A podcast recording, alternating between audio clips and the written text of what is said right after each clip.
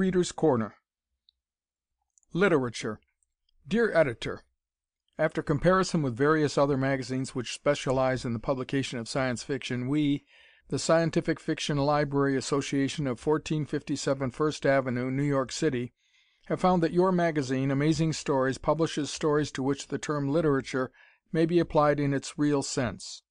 A fine example of this is the story Murder Madness by Murray Leinster.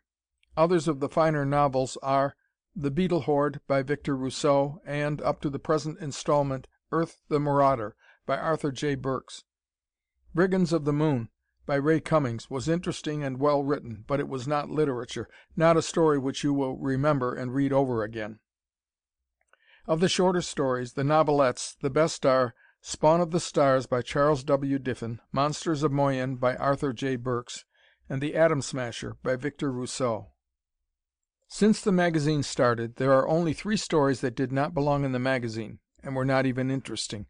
These are The Corpse on the Grating by Hugh B. Cave, The Stolen Mind by M. Staley, and the last I wonder that the editors who used such good sense in picking the other finer stories let it pass Vampires of Venus by Anthony Pelcher. May you keep up the high standard of fiction you are publishing at present. Nathan Greenfeld, 873 Whitlock Avenue, New York City. You see, it didn't. Dear Editor: Firstly, let me say that I am sending a year's subscription to Astounding Stories which will tell you that they are good. On the average the stories are of good literary merit and plot. However, there is one thing that seems to be getting rather pushed into the background, and that is the second part of your title, Super Science. If this is to be a Science Fiction magazine, let us have it so. I am kicking against stories like Murder Madness and the like. They are really excellent in every way, but just need that tincture of a little scientific background to make them super excellent. Brigands of the Moon and The Moon Master seem to me more the type of story our mag should publish from its name. No doubt this criticism will leave you cold and this effusion find its way into the nearest waste paper basket, but I find that a number of your readers in Australia think somewhat the same as I do. More brickbats I hope not. And more bouquets I hope so. The next time I write. N. W. Alcock, 5 Gaza Road, Naremburn, N.S.W., Australia. Not in de Head Dear Editor: I shall be glad to take advantage of your cordial invitation to come over to "The Readers' Corner." In the first place, I find your magazine the best of its kind on the market, and you are to be congratulated on having such excellent authors as Ray Cummings, Murray Leinster, and Captain S. P. Meek. Nevertheless, there are so many things to be criticized that I hardly know where to begin. Let's start off with stories of future warfare. Although this class is potentially one of the most interesting, it is at the same time one of the most abused. Ray Cummings can write classics in this field, but the efforts of most of the others are atrocities. I'll wager that their favorite childhood sport was mowing down whole regiments of lead soldiers with oxyacetylene torches. It shows in their writings. Why can't they think of something original? Why can't they make their stories logical? The merits of a story are not dependent on the number of people wiped out by one blast of a death ray. But they all stick to the same old plot. A merciless but well meaning scientist, or hordes from a foreign planet, wipe out thousands of American citizens at one blow. Hundreds of airplanes are disintegrated before they discover that the enemy is invulnerable. An ultimatum in domineering tones gives the terror stricken populace forty eight hours in which to surrender. But all unknown to the dastardly villains, an obscure young scientist labors to save his country and the girl he loves. Fifteen minutes before the time set in the ultimatum, he perfects a new weapon that soon sends the invaders to their well merited fate. Surely you realize how ridiculous the whole affair is. It is only slightly less nauseating than the plot used in the stories of advanced civilizations where the hero is conducted on a sight seeing tour by the individual in whose path he popped upon entering this new world. I can't believe that more than a handful of my fellow beings are of such low intelligence that they can find enjoyment in such trash. You will notice that although every reader has a different list of favorite authors, Ray Cummings has his name in practically every list. He is easily your favorite author. Ray Cummings does not wipe out whole cities at one time. His heroes do not save the world by inventing a new weapon at a moment's notice. His wars are not of forty eight hours' duration. His conquerors do not attempt to win the war by one great attack on New York City. Do try to have your authors write logical stories. I would now like to criticize the love element in your stories. I do not claim that there should be none whatever from cover to cover of your magazine, but I do claim that there should be none unless it really helps the plot. Most of your authors seem to think that a girl is necessary in every plot, and so they bring her in, disregarding the fact that they do not know how to handle such material. The way it stands now, the heroine is introduced in a lame, routine fashion, is rescued once or twice, and accepts the hero as a husband in an altogether lame fashion. There are many other points, but they can wait. Logical war stories, no utopias or sight-seeing tours, sensible love element, plus your present policy will make a corking magazine. Philip Waite, 3400 Wayne Avenue, New York, New York. No present plans Dear Editor: Thanks for the new color cover.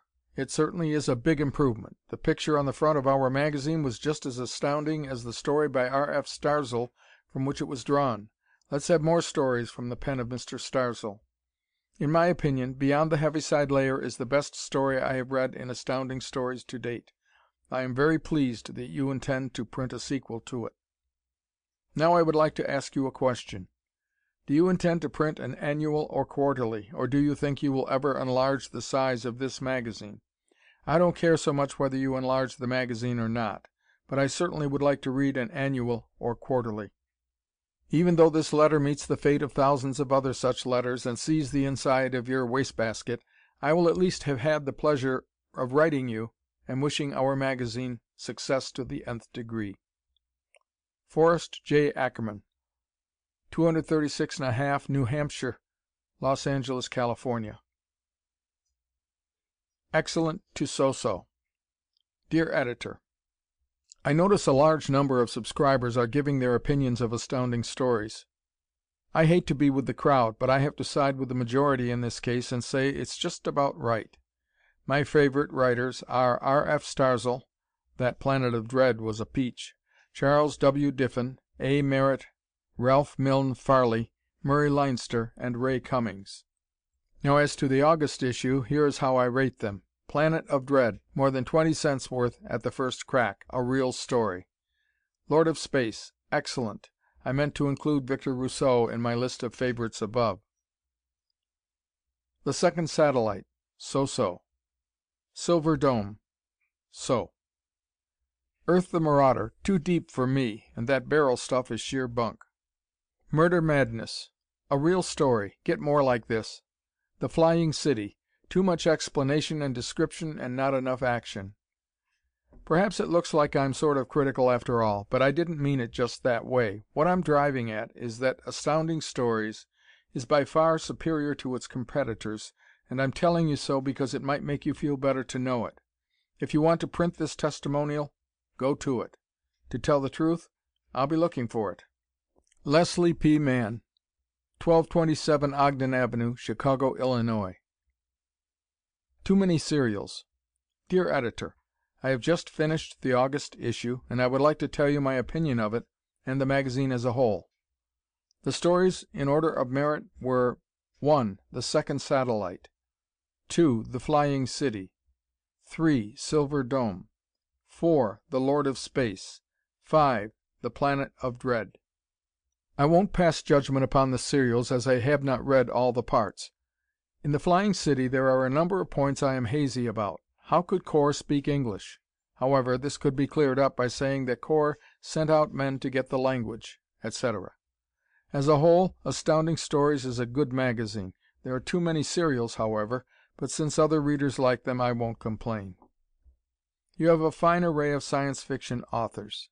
With such writers as Vincent, Meek, Hamilton, Starzl, and Ernst, your magazine can't be anything but a success. The September layouts look good to me. I hope it is. E. Anderson, 1765 Southern Boulevard, New York, New York. Thanks, Mr. Glasser.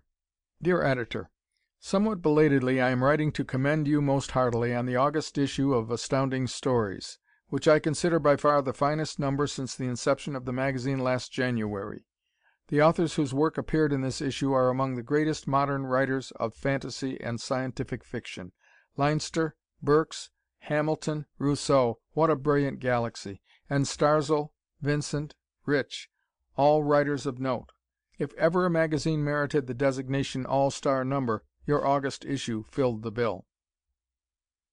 However, I am confident that even this superb achievement will be surpassed by some future edition of Astounding Stories, for each succeeding number to date has improved on the one before, and with a new Cummings novel in the offing, it seems the August issue, despite its excellence, will speedily be eclipsed. Allen Glasser, 1510 University Avenue, New York, New York. Are our covers too gaudy? Dear Editor: This is the first time that I have ventured to air my views to any magazine, but as yours interests me greatly I hereby shed my reticence. I believe of all magazines of your type you have come nearest perfection, but there are just a few things that bother me, and no doubt others like me. In the first place, must you make your covers as lurid and as contradictory to good design as they are? Really, I blush when my newsdealer hands me the gaudy thing. People interested in science do not usually succumb to circus poster advertising. Then there are the stories. I realize that you must cater to all tastes, but some of them are very childish, slightly camouflaged fairy tales. Science fiction can be written very convincingly as is testified by the stories of H. G. Wells, Ray Cummings, Jules Verne, and others. These writers attain their effects by the proper use of the English language, without silly and obviously tacked on romance, the use of known scientific facts elaborated sensibly, and by not trying to make a novel out of a short story. The stimulation of the imagination from Science Fiction is most enjoyable, and I shall continue to read your magazine even though my fault finding is not considered, for, as I said before, you certainly have come nearer my ideal than any of the others. Hector D. Speer, 867 West 181st Street, The Tri Sigma Fraternity, New York City. Nasir, our astronomy is O.K. Dear Editor: I am taking advantage of your invitation to write to you. Since Astounding Stories is available you have given me a lot of pleasure and I hope you may get a little pleasure out of reading this. First, I want to say that you're hitting the ball as far as I'm concerned. I could hardly suggest an improvement. In the August issue I liked Planet of Dread by R. F. Starzl best. When that thing in the pipe grabbed me, I mean Gunga, wow! And it gave me a lot of satisfaction to see The Master and Murder Madness by Murray Leinster get it in the neck. Lord of Space was good too. In fact, all the stories were good. I have only read two or three I really did not like since you started. Say, I never heard of a planet named Inra. Don't you think your author ought to brush up on his astronomy? I also noticed some other authors are a little weak on astronomy. Not that I'm complaining. The stories are O.K. with me. Harry Johnson, 237 East 128th Street, New York City.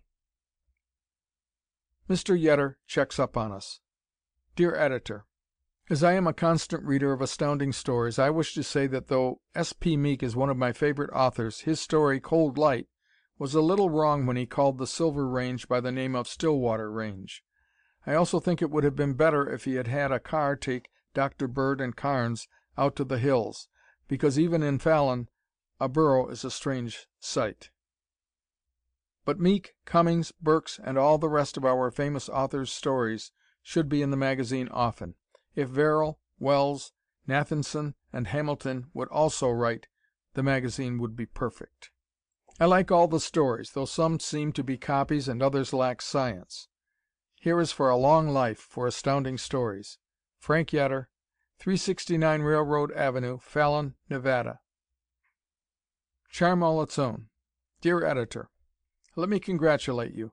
I have just read "The Planet of Dread," by R. F. Starzl in your August issue of Astounding Stories. Real science, you know, is pretty rigidly limited, but super science of the kind you seem to run has a freshness and charm all its own. I came upon your magazine quite by accident, and from now on no doubt will look for it as I stand before the racks of magazines trying to decide upon something to read. Anton J. Sartori, 1330 West 6th Street, Los Angeles, California.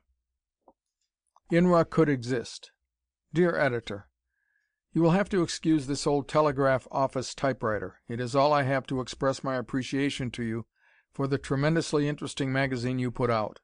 I have only read the last three issues, but those are enough to convince me that Astounding Stories fills a long felt want.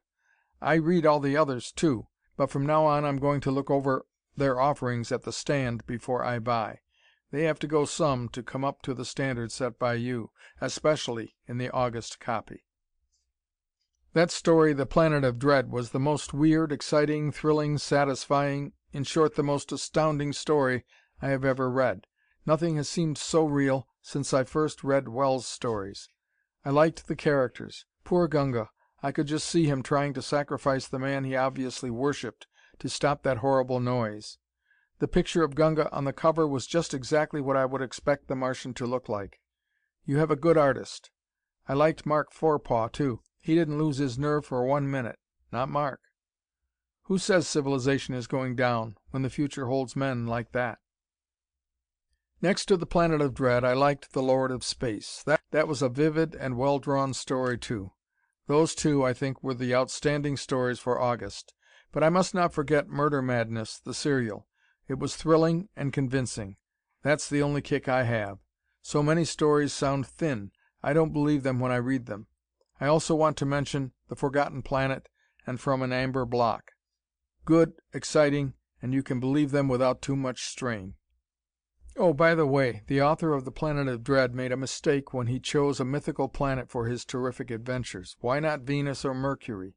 If they have water, the conditions on them would be similar to what he described for Inra. There ain't no such planet, but why expect perfection? I'm satisfied.